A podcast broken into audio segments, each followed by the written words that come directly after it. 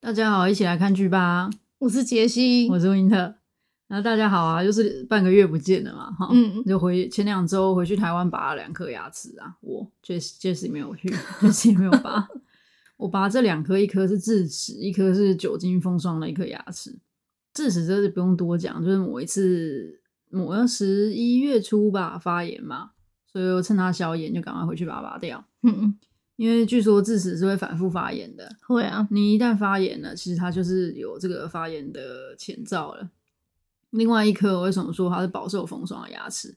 它其实是在四五年前吧抽过神经，然后那时候就是嗯牙齿开始痛起来，抽神经以为是蛀牙嘛，但是那时候牙医说这不太像蛀牙，但反正那时候抽完神经是在这边处理的。抽完之后，呃，其实这这些年我那一颗牙齿一直怪怪的，嗯，中间还有断裂过，但是我都没有放弃它，就是它裂开了，就是有有一部分就没有了，它就变成一半啊，是，所以那这样咬合不会有问题吗？那那一边一直没在咬，嗯，然后后来它其实后来就是呃，抽完神经之后，好，我不是说它一直怪怪，因为抽完神经之后，照理说你牙齿不会有再有感觉，嗯，可是我都觉得咬到那个地方的时候，以为。痛痛的，好，然后终于某一次去，因为都是照 X 光，看不出来，嗯、牙也觉得没怎样。好，终于看到某一个医生给我照了一个电脑断层，嗯，发现原来他是牙根坏掉，他就说这可能就是你年少的时候，就很久以前，你可能咬到一个硬的东西，然后那个牙，然后就很像扭到骨折，嗯嗯，类似这种概念吧。其实他的牙根就已经根基就不稳了。就坏掉了，然后就慢慢的坏坏坏坏到那时候，这一颗我一直舍不得拔。去年就被这个牙医告诉我说，这必须得拔了，我还是一直舍不得。我现在觉得对牙齿每一颗都还算是蛮有感情，我觉得它是身体的一部分，你知道吗？嗯，而且这一颗又特别的有一些历史背景，而且少拔一颗少一颗，反正我就是对它很舍不得，然后一直拖到这一次，然后它也是其实一直持续是有一些小发炎的啦。这次第一天我就去拔这颗智齿，牙医就跟我说，这颗其实还是上，就是我刚刚说了饱经风霜的这个孩子还是在发炎，然后问我说，既然都打麻药了，因为他这根智齿是在同一边的，要不要把它拔掉？我就是陷入了沉重的沉思，不置可否。好，anyway 就开始拔智齿了哈。嗯，当然我考虑了很久，后面第二天去检查智齿伤口的时候，只是把这颗拔掉了啦。嗯嗯嗯。有一种是怎么讲，就是有一种怎么讲，就比如说你可能就是交了一个，嗯，你们刚开始就知道不怎么适合的这种这种对象吧，你很努力要跟他过下去，但是你也很喜欢他，舍不得他，但终究某一天就是还是走不下去的那种感觉吧。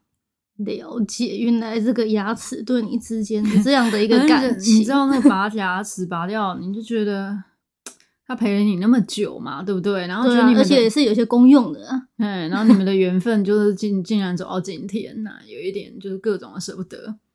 然后 智齿哦，我跟你讲，拔智齿的时候，因为我这颗是非常难拔的，呃，就是嗯，拔了蛮久的。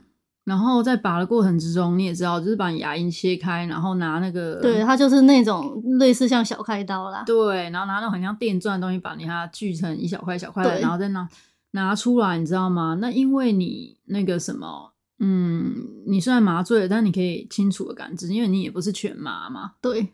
然后那个时候，你当然希望那个事情赶紧过去，你知道吗？嗯、你会觉得希望赶紧结束，然后。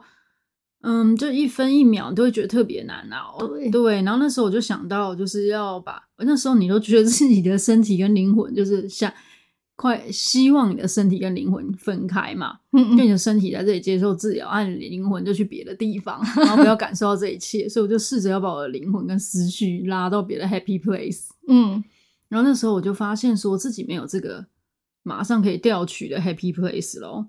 然后我在那边调取的时候还。诶、欸，怎么讲？就结束了。我跟你关于就是拔这个智齿的时候，哈，我那时候就是觉得说，只希望智齿跟我缘分赶快就是断掉，就赶快去吧，不要再黏着我，这很难拔。我感觉到医生也很努力，很努力要把它拔，然后智齿就死死粘在你的那个牙床上。有时候会觉得对智齿也很不好意思啊，我觉得对他感到很抱歉，他也不是故意的。对啊，谁叫他长那么尴尬的位置？那你也不能怪他，人家也不愿意啊，他今天也别无选择啊。然后他今天被这样弄成一块一块。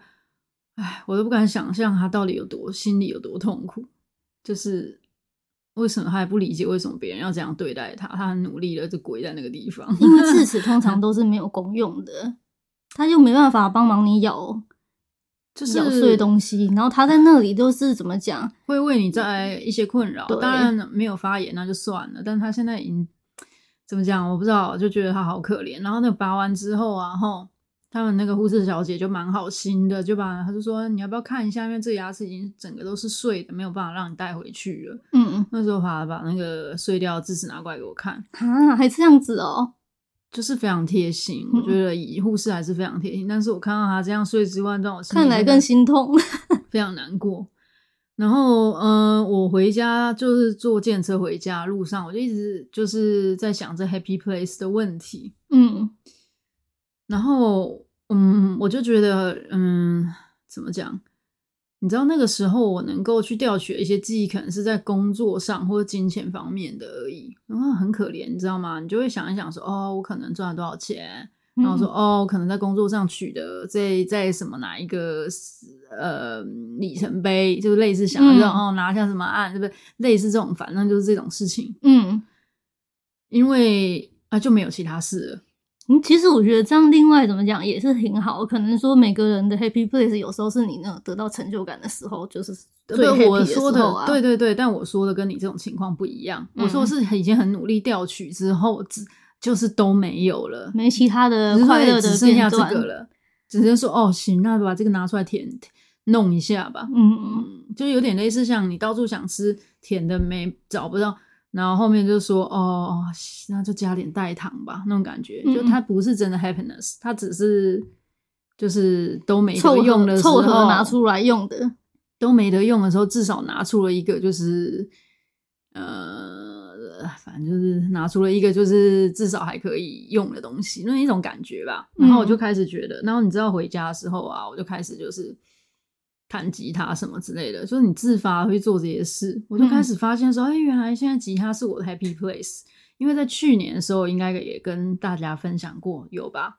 就是你有讲过你在弹吉他这件事情。对，就是说哦，我那时候是想的，就是我觉得我要来做一个完全没有用的事情，因为我从头到尾都没有这种完全没有用的事情，我做每件事情都是有效益的，我没有过这种没有效益的。就还好，我去年有为自己开始做这个事，没想到这个事情是在这个时候给我了一个很大安慰。嗯嗯，对，所以，但是也是你真的有兴趣，你才有办法持续到今年呢。呃，对，但是我说我不做弹家就是，而是说就是，嗯，我觉得还是要去找一个这种事情，不要说什么都觉得是有用啊，什么什么的这样子啊，所以就是。这是这就是一个心灵疗愈的一个事情啊，对，可以至少让你就是比较休息一下。嗯，我觉得就是这是这一次一个比较大的对人身上的感想了，嗯，好鸡汤的感觉。谢谢谢谢。然后本来啊，我们这个今年要去这个想出国嘛，因为今今年我们有一些就是想法嘛。对，其实我觉得出国这个，就经历了这牙齿的事情之后，觉得出国这个事情又变得更加重要了。因为你要创造很多快乐的回忆，来帮助你就是击退这种阴暗的时刻啊，对不对？嗯，那也是，哎，应该要安排。对啊，这是今年因为这个牙齿的关系，什么都怪到牙齿上，就是 schedule 也不合了。对啊，而且真的好赶哦！我本来是想说今年一定要嘛，嗯，结果现在都十二月了，然后今年还发下豪语说，如果到今年年底都没有想到一个要去的地方，直接买两张机票冲去首尔，然后睡一晚再冲回来。但现在因为雅思，然后又讲呀，牙齿就觉得，哎，那可能就是可能现在感觉又缺乏那个勇气。嗯，对，各种情况下的不 match 吧。嗯，然后最近回来啊，因为也是赶紧就是重操旧业，对，重操旧业了解一下现在有什么。嗯，是呃，其实我一直很蛮喜欢看那种打来打去的嘛，所以最近就看了那个《非法正义》。嗯，然后我觉得那个东西就看档逼啊，档 game 啊，you know，嗯，然后所以我们又看了最近有三出，都是比较甜滋滋的。对，而且都是刚刚才开始演的那种。对，然后就可以跟大家分享一下，就是软糖、巧克力跟硬糖，你要去选哪一个那种感觉啊？哈、嗯嗯，因为三个都嘴的话，也是会这个礼拜还是过得挺忙碌的。对，嗯，那那个呃，我先说一下有哪三个，一个是《烈女普世契约结婚传》，然后再来是《欢迎来到三打里》，然后再来是《与恶魔有约》。嗯，然后从那个《烈女普世契约结婚传》来个来来聊一下感想，然后嗯，先上剧情简介。古代一个成婚当日老公就过世的寡妇，穿越到现代与老公再续前缘的故事。了解，嗯，他这个导演是导过我身后的桃矢，其实他还导过其他的哈。那我就是把我看过的作品就拎上来就对了。如果没看过他又倒了，我就不说了。对，可是我觉得没有什么感觉，就没有感觉。可是我身后的桃矢，我们就一讲就会稍微有一些感觉。然后这这一出，我记得那时候是跟苏志燮，然后还也搭了一个女主角，都是属于那种比较清甜类型的这种定位，嗯嗯嗯，然后蛮搞笑的一出剧。对，然后那一出我记得也是有人在追杀苏志燮吧，对不对？嗯 但是一直都是主搞笑的感觉，并没有让你觉得说真的杀的很狠哦、喔、那种样子。嗯，然后到最后，我印象中他们两个也没有很明确的在一起哦、喔。我印象中是这个样子。哎呦，真的、喔。嘿，但是你很明确知道这个男生就喜欢这个女生。我觉得苏志燮演的戏好像都没有很明确的在一起。这样子，他前阵子去年还前年演的一个，哦、你说那个 Doctor Lawyer 那个，对，我也觉得没有很明确吧。有点忘记，就是他还没看到明确，有感觉他喜欢女主角，他是喜，但是这爱情戏我感觉他都不会很明很 focus 在这个上面。对。对，然后呢，嗯，就是这个导演叫朴尚勋啊，嗯，然后女主角是李世荣，男主角是裴仁业，要裴仁赫，裴仁赫，嗯也。然后李世荣，我觉得真的非常适合演古装啊，嗯。对，我觉得他的那个古装的扮相都会比较能衬托他的美的感觉。嗯，对，而且他他其实平常不古装的时候看起来也不是很韩国人哦，你不觉得吗？呃，对，但是他一古装看起来就很 OK 咯，就很韩国。他穿韩服就很 适合。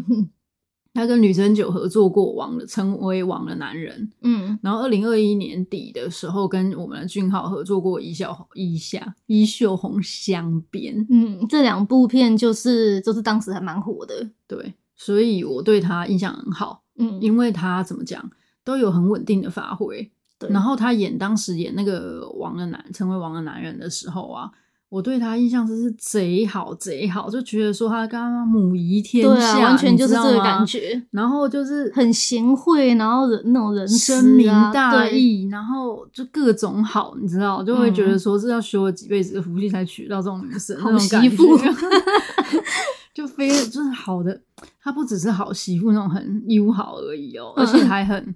就上得了厅堂，下得了厨房那一种哦，嗯嗯，还可以帮你治理国家大事哦，对你什么事情都可以给你建议哦，然后平常的时候又不会喧宾夺主哦，关系里能进能退，嗯，非常喜欢。就是，然后二零二一年底跟我们俊浩合作这一个，就是他演的是俊浩非常喜欢的一个女生，嗯，他演这个女主角是极力追求自我的自由的一个女性，嗯。呃，我觉得在这边演的也是相当坚毅，然后活出自己各方面演的相当好。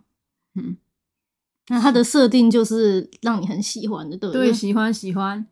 然后关于男主角的裴仁赫，这两三年非常常见到他。其实一般来讲，我对于这种长相的人，因为你也知道我有点眼脸盲嘛，嗯，对于这种长相、这种演技各方面，我是不会有什么印象的。对。嗯，可能是 可能是他咬字说话有一点有一点特别。他也是，比如说，比如说，比如说，像我现在在说，比如说，对，我就是普，他就是那种你说是不是这种？嗯嗯，一般我们都要发音说你说是不是？他说你说是不是？就是这种很明显有一个奇怪音的。嗯嗯，然后再来是，嗯，他很他很擅长演那种命运曲折或是有病的人。也不能说他是很擅长吧，我感觉就是被安排，反正他就是都演这种角色。二零二二年的时候，他演了《为何是吴秀才》跟徐玄正，嗯、呃，那时候他是男二，然后那个时候男主是那个一个人，那个叫啥？黄颖黄颖烨，嗯，我非常的不喜欢他。就是反正那一出的男男主角跟男二都被我列入黑名单，因为他们其实当初不止你不喜欢，因为我那时候听到了这一出的风评，就是也是很多骂声针对男主角的，我真的很不满意。不是你不知道为什么，我要激动起来。嗯、他们怎么可以对老徐这样子乱七八糟的？就是，唉，激动，就是我觉得。其实他在那个他前面一出剧，我在讲就是吴秀才这个男主角，他前一出剧是演那个女神降临的男二，那时候表现黄，黄先生呢，对他表现蛮亮眼的，虽然长得不是标准的男神的那种面相，但是演技还不错，所以就不知道为什么演的为何是吴秀才，怎么会变成这样？有可能是设定不适合他，发展不出手脚，OK 啊。然后我觉得他。嗯他配不上我们家老徐，嗯，好啦，总归一句可能就是这样，搭不起来啊。对他们两个很没有 CP 感，反正徐玄正下次搭配的人是孔刘，我觉得完完全可以接受。Anyway，他呃，他那时候是男二，因为他一直对徐玄正很好，然后各种喜欢他，一直叫他姐姐，让我很不爽，所以对他有印象。哦，那我也不喜欢。如果我看了，对。然后呢，后来那一年他又演特别出演的《王后伞下》，嗯嗯，他就是演那各方面都很优秀，但是有病又马上去世的那个王世子。王世子，他在这一出哦也延续了这个传统，也是有病，对对。他第一次，我觉得这出应该是他第一次担当这种大男主，对。然后他就延续了这个传统啊，哈，第一、二集马上让他领便当，结婚当天马上就死掉了。其实前几天看他还蛮精神的，也是在那种来。对，我跟你讲，这一出就是让我们觉得很错愕，就是在结婚那天怎么会突然吐血？本来是说心心心脏的问题啊，对啊，他本来就心脏不好，那可能女主角太过主动，自己主动让他触发他的病情就对了。那可能从来没有过这种，但是他前几天的时候不是跟女主角手牵手跑来跑去？对啊，不是对啊，手牵手还奔来奔起来嘞。所以这一出就是那时候我们是真的觉得蛮紧，就是他有点扯。那个时候只能说他可能要延续传统，嗯，对，就是把他擅长的一些地方演出来。出 来但是他这一次因为有男主光环了，然后就所以就在现代复活了。嗯，对对对。这一出我觉得算是也是算前世姻缘的一出剧吧。嗯。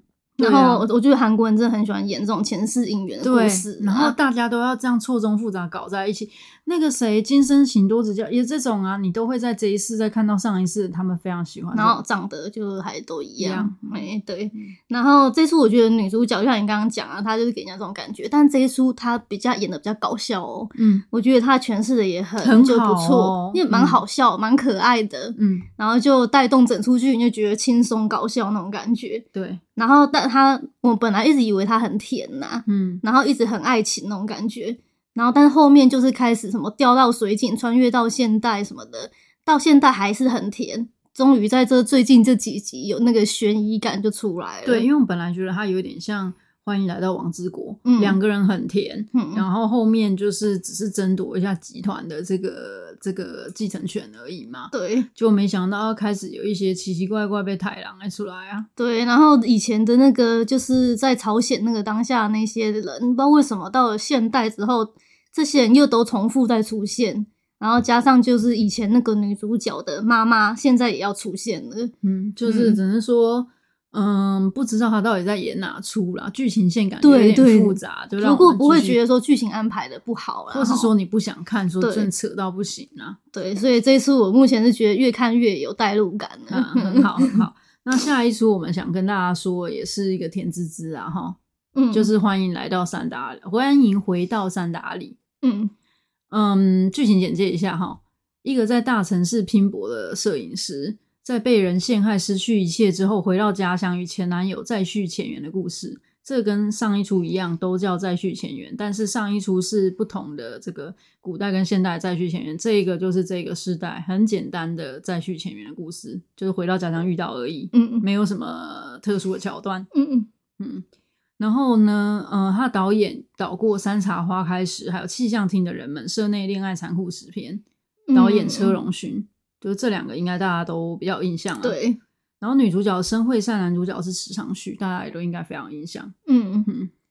这一出对我觉得算是一个很正常的一出剧啦，比起就是 那个前面我们刚刚讲的，就是这种什么穿越啊，或者是我们等一下要讲什么恶魔有约啊，嗯、这种就是有一些异能的啊、非人类啊这些事情。嗯这真的就是很现代化的一出剧了，嗯，而且前面我觉得蛮喜欢看，他前面一直在演，就是那个女主角在那个首尔啊过了这种风生水起那种样子啊，嗯、后面又有演她跟助理之间的一些事情，嗯、都觉得蛮有共鸣的、啊。对，我们很喜欢看这种职场剧，对，就是会觉得特别有共鸣。嗯、而且申惠善，我觉得她演技真的超好的、欸。其实从她前面在演，她不演就是特别，就是很难过的时候，你就可以感受到演技很好了。她有一些肢体小动作。做就是他在讲一些事情的时候，他会把这个角色的个性，然后带入他整个的感觉，你会觉得他真的在演一个这样个性的一个人。嗯，他不会说一出剧到那出剧，你会觉得两个看起来差不多。对，对，而且他的眼神真的可以传达很多情绪。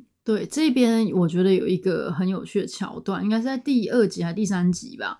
就是嗯，池昌旭跑到。申惠善的老家，因为他本来就在老家嘛，然后就跑到他的那里，嗯、因为他也不知道在那，也不知道这个女主角已经从大城市回来了。嗯，然后他们两个就是呃无意无意间偶遇相遇的一个故事。嗯嗯，然后那个时候男那那个男主角以为女主角是小偷，抓住他的手嘛，对不对？嗯、然后那个瞬间呢？呃，因为这个是他们两个在这个剧中我们看到的首次相遇，嗯、所以这个画面一定会被重复各个角度排来排去，对不对？嗯嗯、然后呢，这个时候那个申惠善他看到这个男主角的眼神，就是只能说这演技很好。你从他那眼神，你看得出这个女生对这个男生是有非常复杂的感情的。对，嗯、看到他是很复杂的那种情绪的。对，一个呢是很又惊又恐。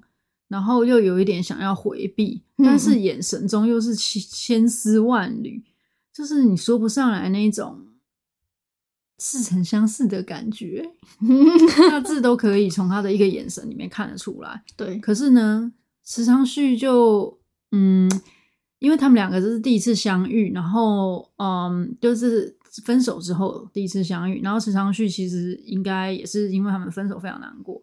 然后也不太愿意再见到这个人，嗯、但是他在看到他之后，整个的表达就是你感觉这个男生，你只能感觉到他看到他很惊恐，对，就是跟他有时候很惊讶，说哈你怎么在这，然后就没了，嗯，没有那种感情很，很没有细腻的这个感情演出来啊，对，眼神很很跟申惠善比起来，非常的呃单单一，对。真的是浪费，就是他这个眼睛这么大，好像说眼睛大不一定可以传达出一些比较复杂的情绪。嗯，所以只能说这个我们是觉得有点小失望了。对，然后再加上我觉得，因为目前看起来她就是一个那个女主角，嗯，是职场失利之后返回老家疗伤的故事，对不对？嗯，所以说她是感情事业两失利，然后就回去老家了。这种。嗯，目前看不出有其他的旁支，然后他周边的所有人物，呃，其实就是来凑热闹、搞笑、填时间那种感觉。有有他的这个搞笑桥段是蛮多的，对，其实我觉得是有点点空洞。目前看起来，嗯嗯、其实这种剧我都会觉得应该可以演的很好看，因为他是那种怎么怎么讲，有点就是大城市拼搏回到老乡里面，就是会比较充电式，然后疗愈心理的那种剧，我就觉得可以演的很好。嗯，对，因为他可以演他儿时的玩伴怎么样怎么样，就像我们之前看了什么《我们的蓝调》哦，对，然后那个呃做那个保险业务还是银行的那个人，对他，他也是对，因为他回去，哎，他呃表达他儿时的同伴呢，一一的这种也出演的这种感觉，其实就是很平实、很细腻，有点类似像那个精神病的什么，反而也会引来清晨。对，那感觉就是平时中，然后的各种就是各个不同人跟角色他们表达的情感。对，不是在那边一直就是嘻嘻哈哈就搞过去了。对，他这里，我觉得会让人觉得他就是一个爱情剧啦，嗯、没其他的、嗯。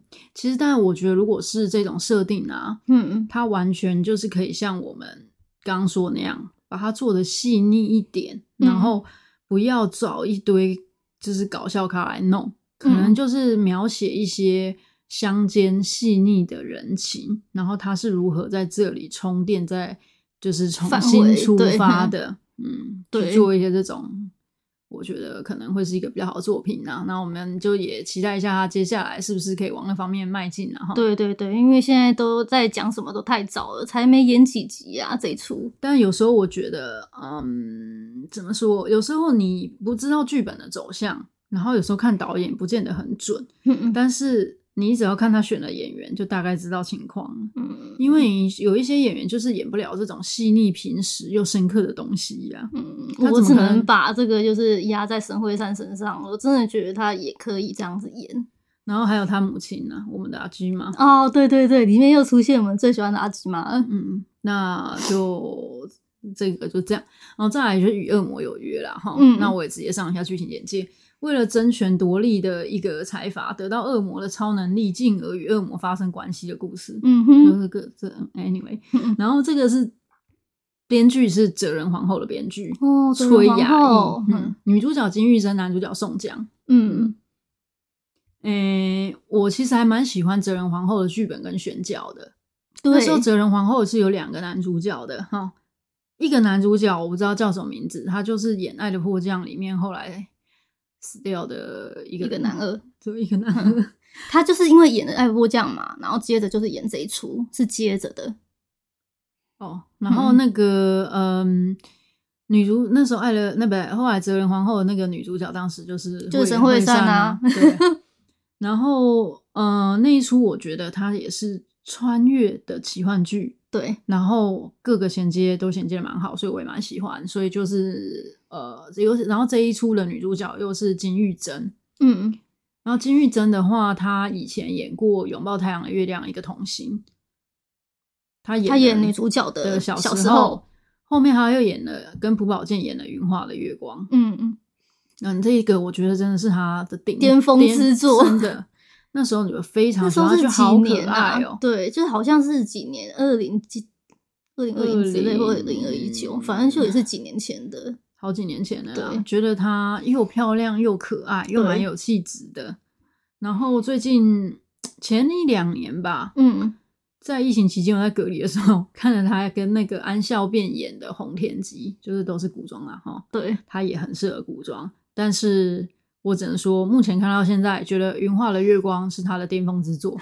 他其实也跟池昌旭演。合作过那个什么便利商店的星星，呃，对，那个我真的也是。他现代剧目前好像没有比较出彩的作品，他都是演古装会比较红一点。对，但是应该是他第一次挑战这种强势的女主角色吧？对，我觉得这真的是他第一次演这种比较大女主一般的角色。我觉得他可能也是需要一点转型呢。嗯，但是他演的以前我觉得他演技不错，但是到这一出与恶魔有约的时候，就觉得他好像变有点生硬的感觉，嗯、超奇怪。尤其是柔跟宋江的搭戏，就他们两个的搭，他们两个的这个对手戏的时候，都特别尴尬。对，可是他们两个跟其他的配角的时候又还好，可以，都导致我跟 Jessie 都已经私下猜说，刚才这两个是不是私底下多不合？是不合吗？还是其实是有事情？嗯。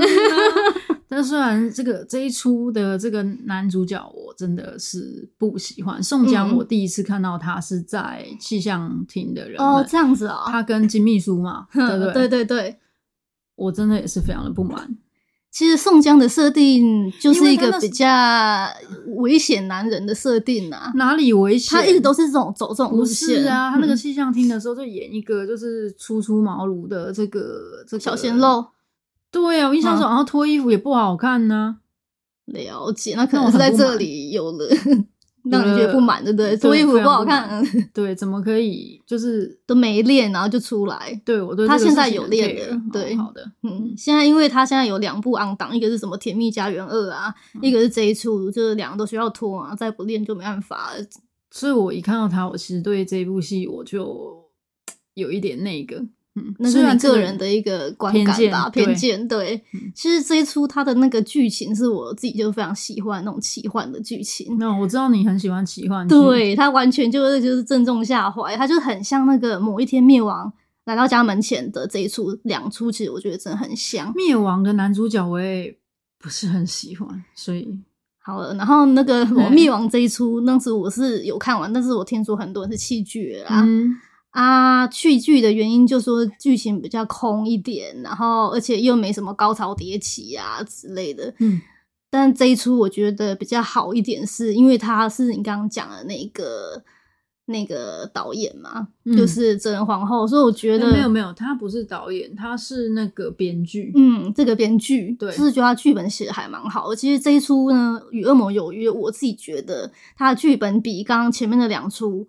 还要有趣，就是比较多剧情，嗯嗯嗯、因为而且它就是这种财阀家在争夺王位的故事，这个我自己也蛮喜欢这种设定的。这一出我其实看的不多，打算要从这个周末开始，对，嗯、慢慢的可以，但是也不一定要从第一集了解。对，这一出我真的蛮蛮蛮期待的，我觉得，而且它不是周边还有一些那个。